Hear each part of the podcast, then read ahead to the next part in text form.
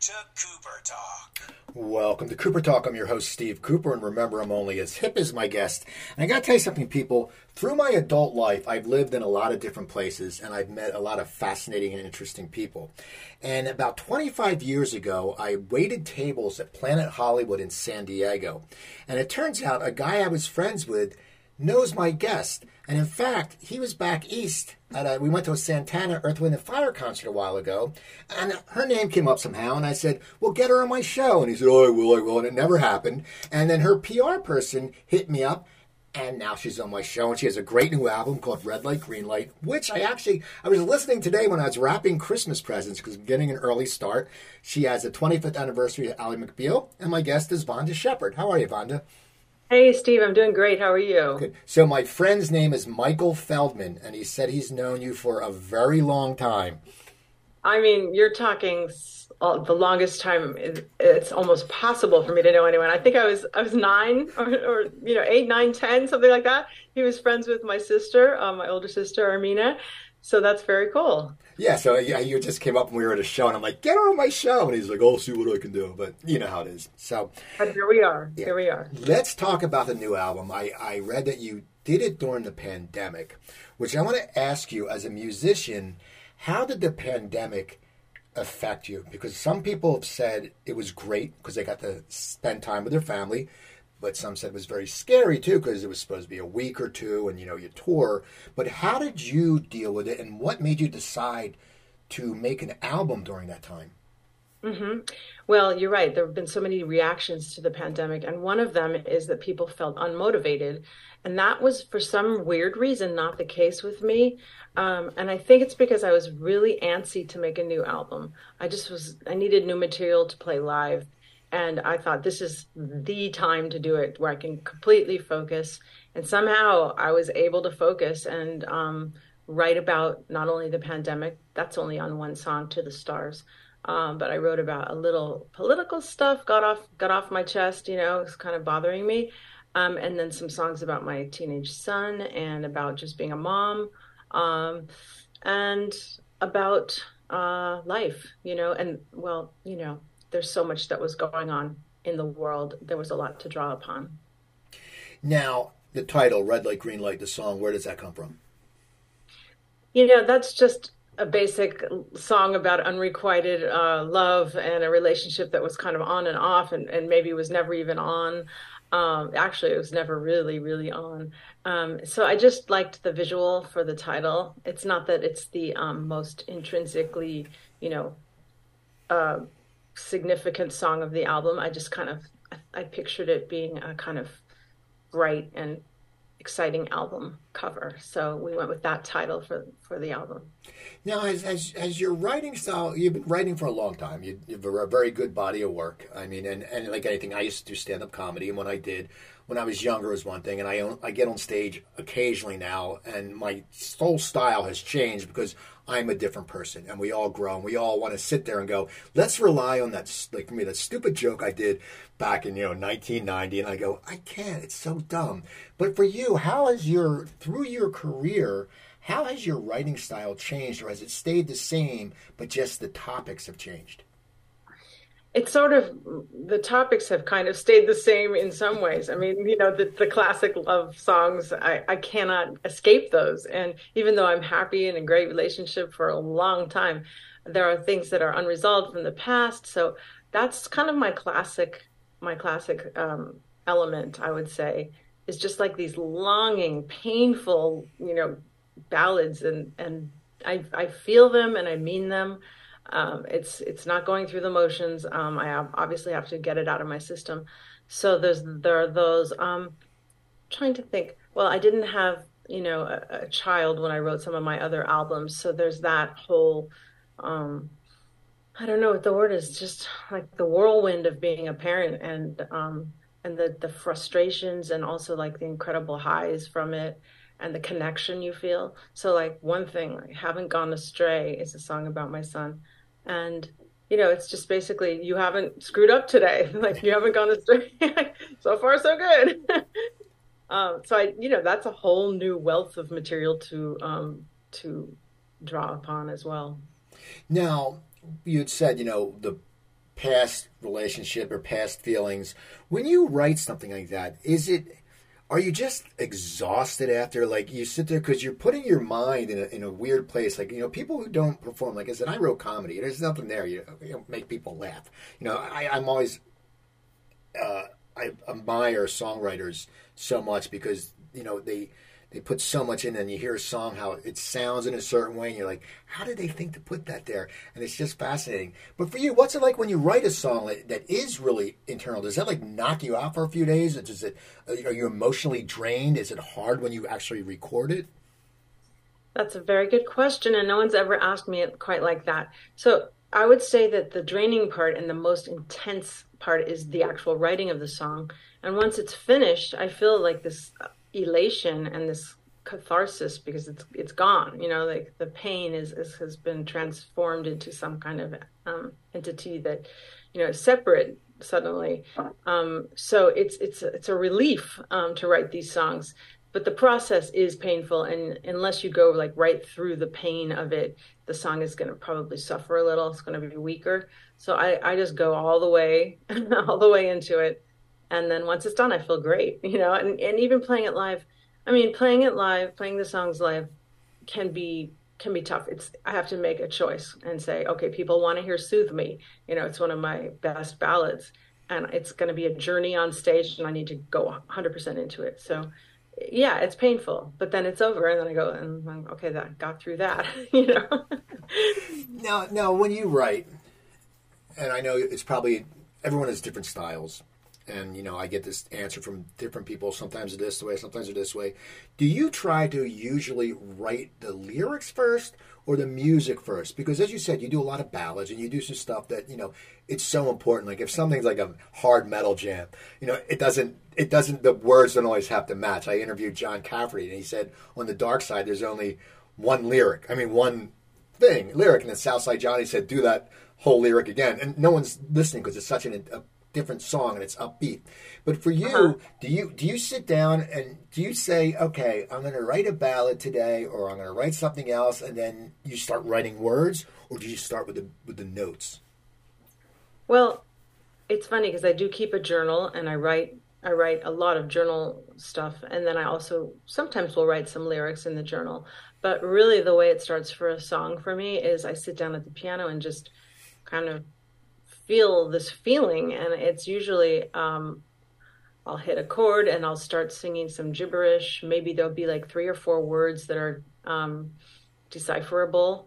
And and it's almost like your subconscious trying to tell you what it wants to get out of you know out of this writing experience.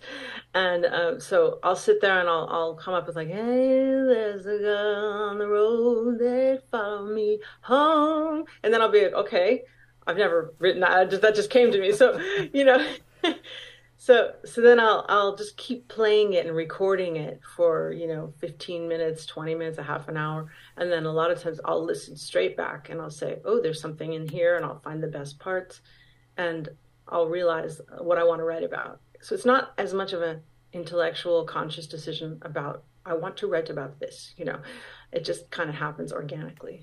Did you ever start writing something and you think it's a, a great idea, and you're like, "This mm-hmm. is amazing," and then you start writing it, and you get like halfway through, and you're going, oh, "I don't know if this is such a great idea anymore," but I'm going to push through it, and then you get to the end, and you just go. What was I thinking? Is, does that ever happened to you? Is that, is that something that you sit there and go, "Oh my god, I just I, I don't like this song. I got to throw it away." Everything has happened to me to answer your question. Every version and iteration of every form of songwriting has happened to me and every feeling about it. So yes and it's funny because sometimes it's it's kind of a cliche that sometimes the songs that you write the fastest are the best and sometimes that's not necessarily true. But i have a couple songs like um let's see i have a song called uh, train to inverness that was on my last album and it took forever to write. And it's just I labored over it and labored over it and listened to it and I go, you know, as Mitchell Froom, my my husband and producer says, you know, you don't want it to sound like you worked too hard on it. It should sound natural. So I listen to it and I go, whoa, I hear the work in it. I don't know if I'll ever play that song live. And I thought it was really worth the effort. And now I mean, I have some hardcore fans who love it, but it, it's just not as an it's not as accessible or as relaxed as I would like it to be. So yeah, so that's the version of I thought it was great. I worked my ass off on it, and then maybe I'll never play it. But then there are songs like Maryland, which is one of my most known classic songs, which is a very simple sounding song. It took me probably three years to finish that song. So there you go. So when did you know you were going to be a musician? Were you were you, were you a kid? Or did you did you play instrument? I mean, because we're all different. Like when I was a kid, I wanted to be a sports announcer, you know, and then you want to be this, you want to be that. For you, like, as a kid, what was what was a little Vonda like? Did you did you did Vonda like want to play the piano? Were you theatrical? Because I know you you went to you took acting classes, I believe, and stuff like that later in your life. But what were you like as a kid? Well, there two. I was two extreme things. One, I was insanely shy to the point where even when family would come over, I'd hide in the closet or hide behind the couch. I mean, truly shy. It's actually a miracle that I get on stage in some weird ways. On the other hand, when I was born, my parents said that I would rock in the crib from the age of three weeks old and sing all night long. so I like to party in the crib, you know. And uh, I used to climb so, out, and my parents would find me downstairs, and they'd be like, oh "How did you get out of the crib?" And I, I luckily, I never fell down the steps. But it's something that when you're a kid, I don't know, maybe I just felt trapped. Like for you, it's like to sing. That's so bizarre because most kids can't even talk when they're young. I know. I was I was kind of humming and singing, and apparently I'd be like all night. And like the joke, which some people already know, is that they had to nail the crib down because it would roll across the floor. so I, I was born singing, but I was extremely shy. I was given piano lessons from the age of six, and um, I didn't really like them at all until I was about eight when I started writing poems and putting them to music and then when I was nine, um, my parents, who were very bohemian kind of parents, had house guest who was a music journalist sleep on our couch for a year, and he he did a demo with me. He got me my first gig. Um, actually, that was a little later. There was a woman who stayed with us who was a singer songwriter. That was when I was nine, and she would sit and play her song She was 19, so she was, I guess, considered a woman, and she would sing, and I'm like, oh my god, I want to do that, and she inspired me to write my own songs, and I was already writing poems. So, so what is it like when, when you're nine, eight, nine? Like, what are you writing in your poems? Because you think you think back, it's like you know, because I know I, I don't even know if I like girls at eight or nine. I don't know what I was thinking. I think I was thinking about baseball cards when I was like eight or nine. and you know, that wouldn't be very interesting poems. You know, oh, I have a Mike Schmidt rookie card, whatever rhymes with that. What did you? What were you writing about that age? Because it always it always blows my mind when these but it's a lot of creative people are like, oh yeah, I was writing when I was like eight or nine. I'm like, holy crap! Like that blows my mind. I was writing some pretty heavy stuff actually, and um, I, funnily enough, I'm going to start releasing some of the demos, or at least posting them, um, because they're just so they're just so weird and funny, and my voice is very different than you would think. Um, some of them were whimsical. Some of them were like one's called Time, you know when I it's like when I see your smiling face, I know it must be real. Things that people do and say, I just can't see or feel. Very like philosophical, existential. I don't know. So there was that. No, there was a, a very sad song I wrote called "You Fell Apart," and it I guess it's about my mom who who you know I love my mom she's still alive we're really close but she left when I was 10 and so I wrote a song called You Fell Apart and it's just I didn't even realize at the time that it was about her you know uh, it's it's just such a heart heart wrencher, heartbreaker. So I channeled all my you know that that kind of stuff into the songs. Now, when do you sit there and say, "I'm going to go get myself a record deal. This is what I'm going to do. I'm this is my career." How, and you're in LA, the LA area, so it's easier. I always say it's easier for people LA or New York because if you're in Wyoming. It's not you can't just knock on someone's door. But when do you decide that this this is your career path and you're going to go for it? And after you decided it, how did you go about getting that record deal? Okay, well, my first gig was when I was 14. And up until that point, I was very interested in astrophysics.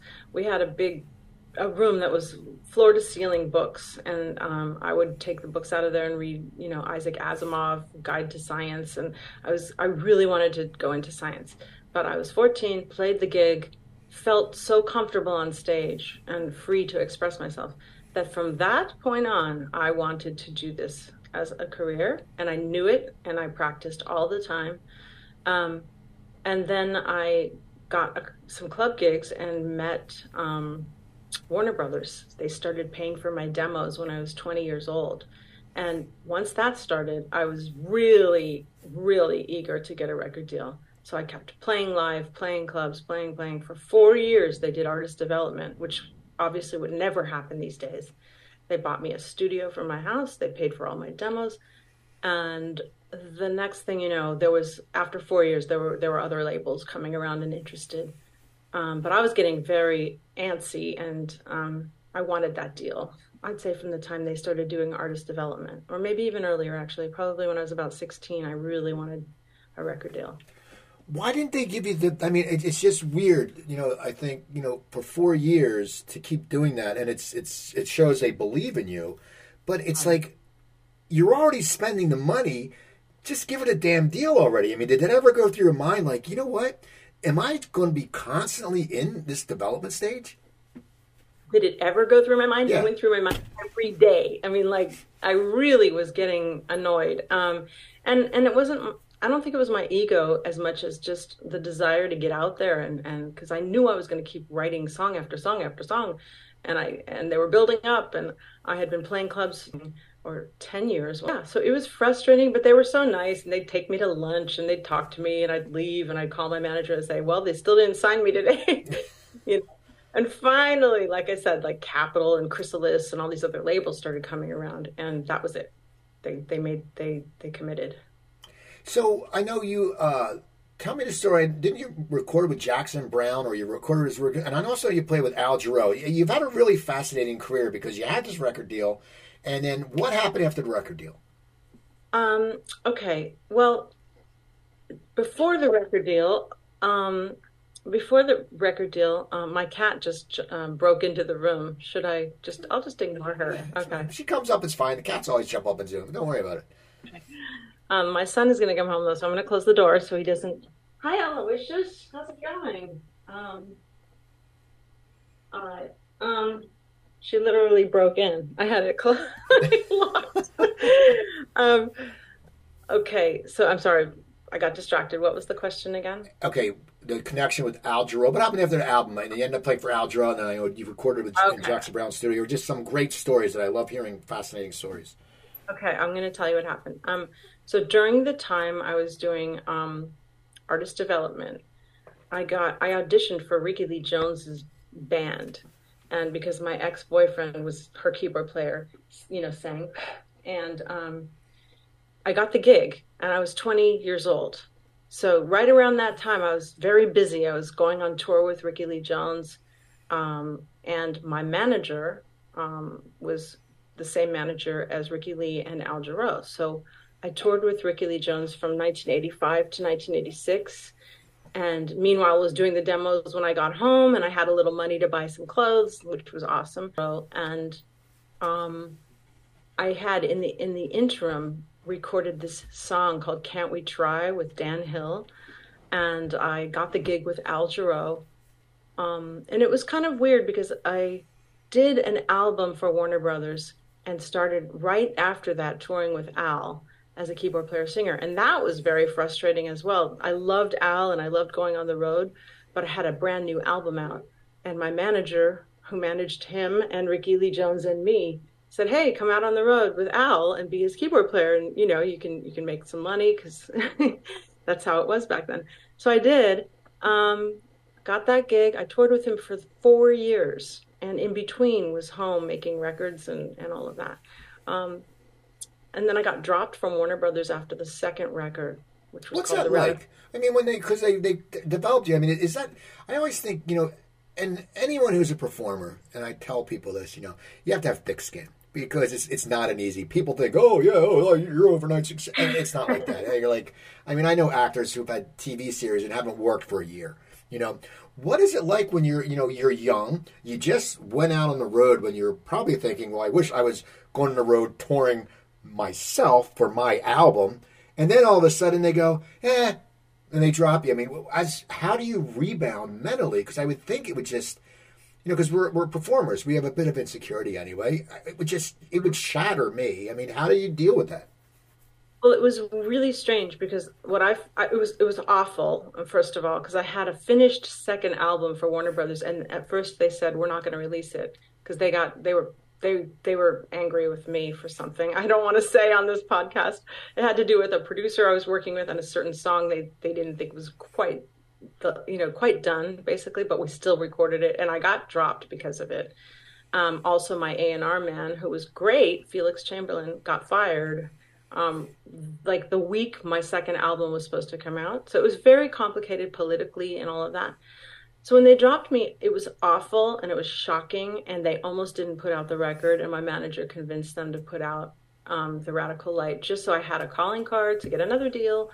Um, and Michael Austin was my A and R man after that, and you know, bless him, he he he's I'm sure a really good guy. It was just very complicated. Um, so what happened at that point was actually very good for me as an artist I wrote the album It's Good Eve and I dug very deep for that album. Um, I was I had a boyfriend I was living with. We had a little studio, the one from Warner Brothers, and I worked my my ever loving you know off just to to express myself um, for this album. It's Good Eve.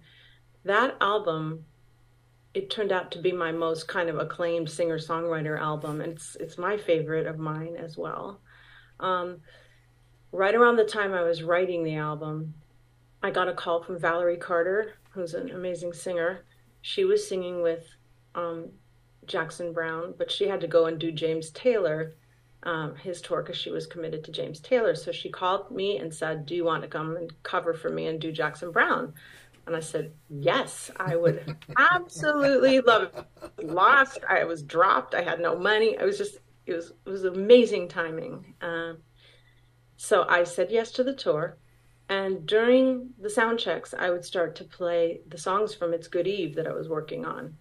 And basically, Jackson came up to me and at, at a certain point and offered me his studio to record the album for free, an amazing studio. And he said, if you can finish the album by next summer, you can open for me and sing with me. So he was like a mentor and an incredibly generous person in my life. And I paid him back for the studio when I got Ally McBeal. I was able to write him a check for like 25 grand to go, here, thank you. You know, it was just so great. Full how, circle. How great is that though? Like, you know, you're a younger artist, you just got drafted by your label and a legend. I mean, cause Jackson Browne's a legend. I mean, you know, get, you know, I remember WMMR in Philadelphia playing Stay, you know, and all the, the just the album and running on empty. And um, yeah. what is that like? What does that do for your confidence? Because you're all of a sudden sitting there, you know, you, you know, you must just sit there and go, holy crap. Like Jackson Browne said I can use the studio, and if I don't screw up, this is on me now, if I finish yeah. this album, I get to open for Jackson Browne. I mean, you must have been elated. I was elated and I was so grateful. And, and I, I also learned from him about how to help other people, you know, because because of his generosity. And, and he is a renowned philanthropist, gener- generous person, and he did it with me. And you're right, I had been I had been broken down from being dropped from Warner Brothers, knowing I was a, a viable artist who was young and I had so much to offer and say, and had, my voice was super strong, and uh, it was it was a, an incredible gift from Jackson, and it did it lifted my self esteem, is what it did. It brought my self esteem back. Just being on stage with him, singing backups, watching him play, and then having him say those things to me because he heard the songs when I was doing sound check. Uh, it was it was an incredible gift to me, and I'll always be grateful to him. So now, how did Ally McBeal come about? Because you know Ally McBeal, because it's so funny. I my ex wife used to watch that. We lived in San Diego. That's when I met Michael Feldman, and uh, uh-huh. and that show was like the biggest, and it, it was one of those times because it, there wasn't oh, I can stream, I can stream Yellowstone, or I can stream this. You know, you had pretty much Yeah. the networks and yet HBO. But now I want to know the story because there was sto- I remember hearing stories back then that David Kelley would see you playing in a bar, but then I read something where you already knew David Kelley. Tell me the thing because to get involved in a TV show and then to get put in it, all of a sudden you're getting a SAG card. I mean, this get really, oh. you know, like, you know. But tell me the tell me the whole story because I, I I just I want to know because I've heard different things over the years. Okay, I'll tell you the, the exact way it went. And by the way, I've had a SAG card since I was 10. How'd you, how'd you get the commercials SAG card at ten? Commercials as a kid. Oh, okay. And Taft-Hartley, no one will know what that is. And uh, I did a commercial, and then I got another commercial where I got to get the SAG card within, you know, a year of the commercial. So, and I never let it lapse. Okay. So I'm a good, I'm a good girl, I am.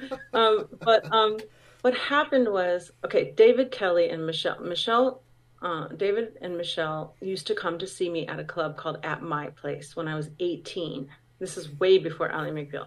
I was 18 years old. They came to the club to see me, but they were not married. They didn't know each other. I just realized they didn't know each other then. Michelle was married to another guy. Um, it's all coming back to me. And um, so, so yes, they they used to come see me play early on. Um, one night, I was living in New York for a year. Um, one night, I got a call from who called me? From David, and he said, "I have a new show I'm working on. Um, would you like to? I would like you to record a song for the show." So I think the first song we recorded was "Tell Him" or something, or "I Only Want to Be with You." Um, and I'm sorry, my cat is sitting on my lap, completely distracting me. okay, so anyway, um, so I I I get a call saying, you know, do you want to record a song for this new show I'm, I'm working on? Meanwhile, right before that, I had flown in to LA to do a gig at a place called the Key Club, and I invited them. And they saw me play and they were my friends you know my good friends. And um, they saw me play and david kelley had this like epiphany because i was being projected on the screen during the show. And it was the songs from it's good eve so he connected with the songs from it's good eve um, and basically asked me to record for the show i came home and then he asked me to be in the pilot and we filmed the pilot and once i watched the show I realized it was going to be massive. You know, I just had this instinct to, to move back to LA because I was living in New York. So I moved back and it all it all just exploded. So they put you on the show, and you're on, you know, a lot of times, and all of a sudden you're now, when you are on a show like that, one, I'm sure when you walk down the street, people are recognizing you more, but two, your stock per se in live performances must really jump because now they go, Vonda Shepard, you've seen her in Ally McBeal, and people go, oh my God, Ally McBeal. How did your life change when that show, because it, it was popular from the beginning, but how did your life change? Because it had to completely change because, well, also you had, you know, stable work. I mean, you know, it's like you know you're going on a series and you're getting probably series regular money, which people don't know. Series regular money is very good, and uh, and you're also doing the music. So, what was your? How did your life change? Like, what what was going on when all that stuff was happening? Um, it was so so much fun for me to have a job, to have a place to go to work, and to do what I do and to get dressed. You know, like, like you know, recording the songs for the show was was my main job. I was the producer of the, all the music except for the pre-recorded music. Um, so to have a purpose, so just on a personal, spiritual level or whatever you call it, emotional level, I was just so happy to have a gig. Um, and I worked so hard and it made me feel very fulfilled. So I would record the stuff and go to the set and film.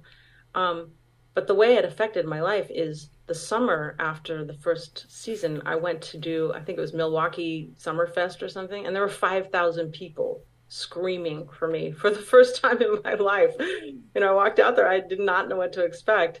And, and they were just rabid fans, so excited about this huge new show. So it was thrilling.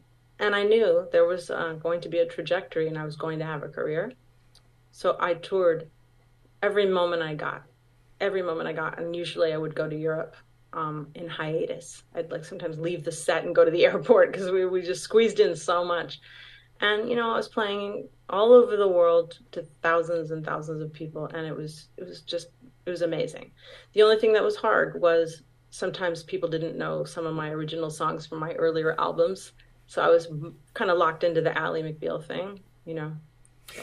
How as a performer does it change when you when you're going from small crowds to bigger crowds to bigger crowds. I mean, it's like anything you have to adjust. I know some people say, "Well, once we're on the stage, everything looks the same," but it has to be a difference when you sit there and you go. Like when I did comedy, you know, if you're playing in front of 15 people, okay, if you're trying to if you play, I would say if you play in front of 500 people and you don't get laughs, you suck. Don't do, get out of the business because you know you're going to get. I mean. Uh, consistently, I mean, but how's it changed? Because for you, because you're now, it's people are there to see you and the crowds are getting bigger did you feel pressure that I, like i have to bring my up level of performance up or did you just say i'm going to perform like i always did because i always brought my level up hmm. that's a good question too um well, because I had had the experience of touring with big artists who were playing, you know, like with Al Jarreau, he was playing Wembley Arena, and we would do a couple nights there, 16,000 people a night. So I was kind of accustomed to being on stage in front of a lot of people, so I wasn't freaked out by that. Um, but for my own show, I did feel I did feel a little bit of pressure. It wasn't just like, hey, I'm going to come out and like you know not wear makeup and I'm just going to like just just do my thing. I definitely felt like the show had to have you know great lighting and you know a great set list and the band had to be super tight and um, I did feel some pressure. Um, and let me think. Um, and and it was it's been many it's been like a, a journey this incorporating my own songs over the years and introducing people to the songs. That's been the biggest issue for me in my whole life since Ally McBeal. Um, and now I treat it like, hey, I get to play some fun, familiar songs at the end of the show. But for my, my show now, I give, you know, mostly I do my own stuff. Um, and I, I pepper the, sh- the show with some Ally stuff. Now, when you were in Ally, were you also you, you, you said you were producing music? So did you did you pick the music that would go in? Was that your job? Like, would you say, okay, the, the music that wasn't yours, would you have a say in what would also be played, like, and getting those artists to give their work to you guys? David Kelley was so into lyrics and music and so prolific as a writer that he did not need my help in that department. Um, in retrospect, I could have possibly suggested like even Al Jarreau coming on the show, and I kind of regret not doing that because I was just so busy. It didn't didn't cross my mind at that time. But David would just I'd get the script. It would it would have the lyrics literally incorporated into the dialogue, um, which exact sections he wanted of the songs, and he chose the artists he wanted to feature, like Elton John and you know I mean Sting and Randy Newman. And it was just the it was incredible. Gladys Knight, Al Green. Um, and so I was, uh, yeah, I was the producer of those. Now, didn't you um, do some acting for Randy Newman? Oh, okay. That was a one off. That was for Faust. Um, he wrote the Broadway show Faust. Um, and they did, um, it's called Encores Off in Broadway. It's like, you know, redoing Broadway shows that have been out. So I flew to New York and I worked with him and I played Martha in Faust and really, Stephen, it was a highlight of my life. Just, I, I'm a huge fan of his, first of all, and it's such an honor to have done it. But just to get on stage and suddenly I'm like acting and singing like a Broadway show, and I thought, whoa, I could do this, maybe, you know. You know, now what was your life like after Al, when Ally McBeal Bill was done? I mean, how, I don't know how many seasons it ran, but it's got to be. You know, everyone says when they when they're on a, a, a set, as you said, it was a fun set. You know, you you get to know more than the other actors. You get close with the grip. You get close with the cameraman. You get you get to know people. And and when a series ends, I've heard it's very hard. Like Patrick Fabian from Better Call Saul, is I, he's done my show a bunch of times, and through the series. And when the last season end, like the last show was ended, he was like, "Oh my god, I'm I'm I'm, I'm never going back." How is it for you? Because one, you're already an accomplished musician, but this brought you to another level. I mean, this brought you visibility. Like people every week knew we're going to see her in the bar. There's going to be some drama going on with the axe. There's going to be a flashback, and we're going to love it. So, what was it like when you did you know the show was ending, or what happened, and how did you react to that? by the time the fifth season was underway, it was, um, you know, it, so many changes were happening on the show with Robert Downey Jr. and you know the new cast members, and um, I kind of talked to David, and he said, you know, he's kind of running out of ideas, and so about six months before the show ended, I really was sensing that there was going to be kind of like a a quagmire, you know, that I was going to be dealing with because of the busy schedule. So I started writing an album. That was my remedy for this. I wrote the album Chinatown, and um, we we released it right after the show ended. I think it came out like the year the show ended in 2002. So that was a smart move, I must say, on my part, because it gave me something to focus on. And then I knew I was going to hit the road on that album, not on Ally McBeal. So yeah, that, that was it. But but it was there was there was a big there was a space there, and I have to say though, by the time that came around, I was ready to move on. Even though I, I loved the show, I loved I loved it, and I appreciated it so much. It was time. I was ready. Now, what was it like when you went on tour for Chinatown? Because you said you you're there was a concentration. Now it's you're back to you. You know, it's back to my music, and as you said, I'll sprinkle in some Ally McBeal. But you're going. I'm going to go and I'm going to play all these songs, and basically, I always talk to artists. You know, if someone doesn't really like a song, you always have that thing in your back. Oh, I can hit this song and boom, they're back with me. How how as an artist, how invigorating was it to go and be able to sit there and just say, I'm playing my stuff from my soul, from my heart, for me. Well, I didn't do it exactly that way because I knew that at that point 90% of my fans were Ally McBeal fans and even though they were open to my new album, they didn't want to hear, you know, 12 songs from Chinatown and then searching my soul and tell them they did not, that's not what they came for. So it's been tricky over the years. Um, it's been a challenge, and especially someone like me, like I'm very sensitive and I care what people think too much. Like I, I worry. And someone said to me recently, like they, I'm like, you can't please everyone. And, and he said, no, you have to please yourself and people will follow you. But it's, so it becomes tricky when you're known for something and people like some people like, oh, I have your first album and you know it's Ally McBeal. They think that's my first album, so it's just I don't know. I probably overthink it, but I think I've gotten to a place where, like I said, there's the balance, and I do most of my stuff and then the Ally stuff. But in the beginning, it was it was hard actually. Now, you know, after Chinatown, you took six uh, six years and three years. There's a few years and thing. Were, were the lap were the not recording just because you didn't want to? You wanted to tour, or you had writer's block, or what happens when an artist doesn't record, or maybe you you have a child? But what happens when an artist doesn't record for like six years? Was it because you know maybe it was your son, or maybe you just said, I mean, you have to get tired of the business sometimes. You have to get tired. I mean, it's just the way it is. But what? Because there was a six-year lapse. What was what was that from? So let me think. So the the album from the Sun was that the next one after? Yeah. Um, from, yeah. Um, well, I got married. Um, I married Mitchell. I had a, a baby. You know, in in two thousand. What was it? Two thousand. I can't remember six. I think. And so from the Sun was two thousand eight. So once you know that whole phase happened, I was still touring a ton. Um, but no, I, I, guess I didn't have the inspiration at that point to write. And um, coming off of Chinatown and all those albums, I think I was a little burnt out actually. now that I'm recalling, I was kind of burnt out. I got married, had a baby, and then went on the road a year a year later. So I brought him on the road with me when he was a tiny baby. is is it hard? Is it hard working with your husband? Because I know, like my my wife, she always says, "You never listen to me." She goes, "You listen to all your guests."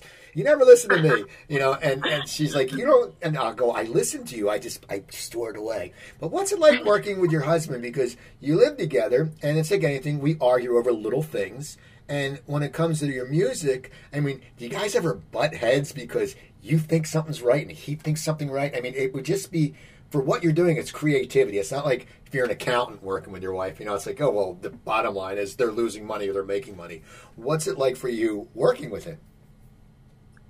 Well, it's fascinating. I, I have such high regard for him and his opinions, which means that when I have an opinion that I feel is kind of um, overruling, excuse me, his um, opinion, it's I need to stay, you know, strong and stick to my guns sometimes. And be, but I also need to be really open to what he's saying because sometimes sometimes he's right ultimately, and I'm just I'm attached to something. Like there's an ending to the song "Haven't Gone Astray," and I go into these suddenly these new chords, and and he said, "I don't I don't know, I wouldn't do that. You're turning it into a different kind of song." And I'm like, "So?" he, he's a more of a purist in some ways.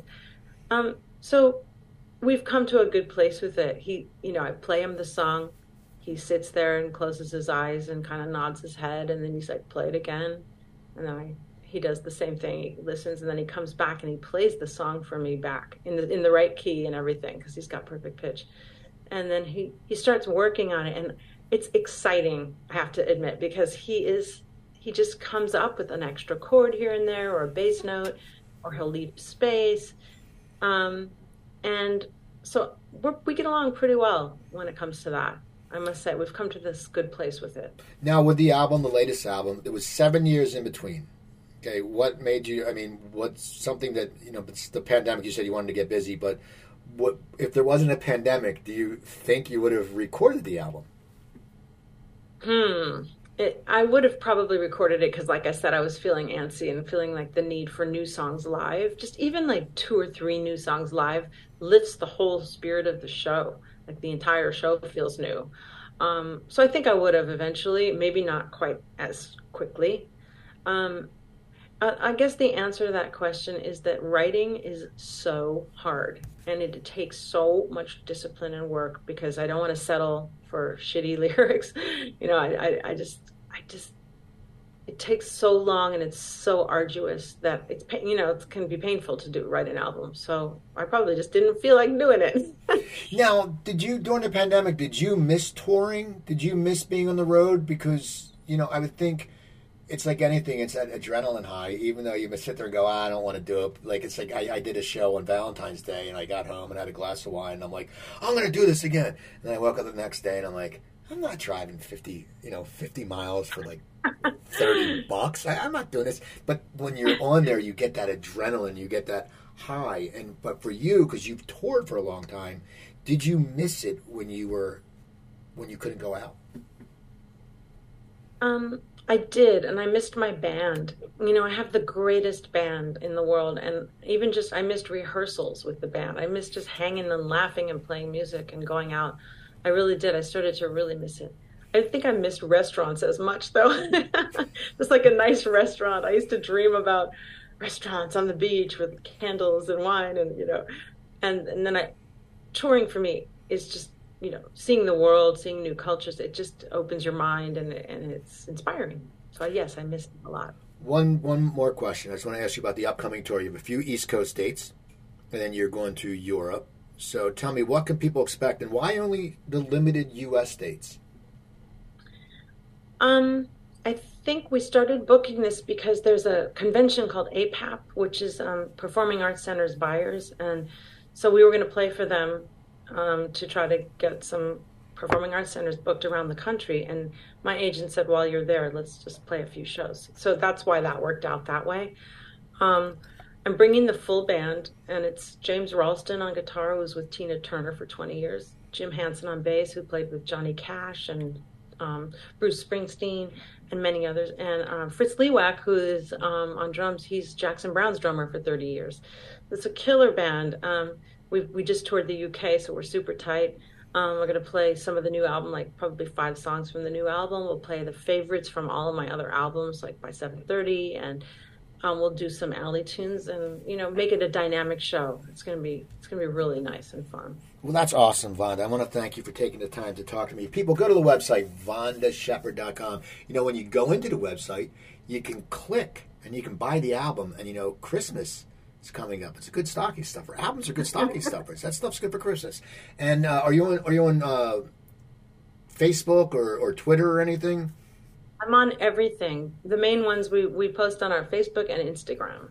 So people go go check out Vonda's uh, website, check out her show live. I know she's coming to Philly. She's going to uh, DC area. She's going to New York, and then she goes across seas. Uh, go to my website, coopertalk.net. You can find over 935 episodes there. Uh, email me, cooper at coopertalk.net. Twitter at Cooper Talk, Instagram at Cooper Talk One.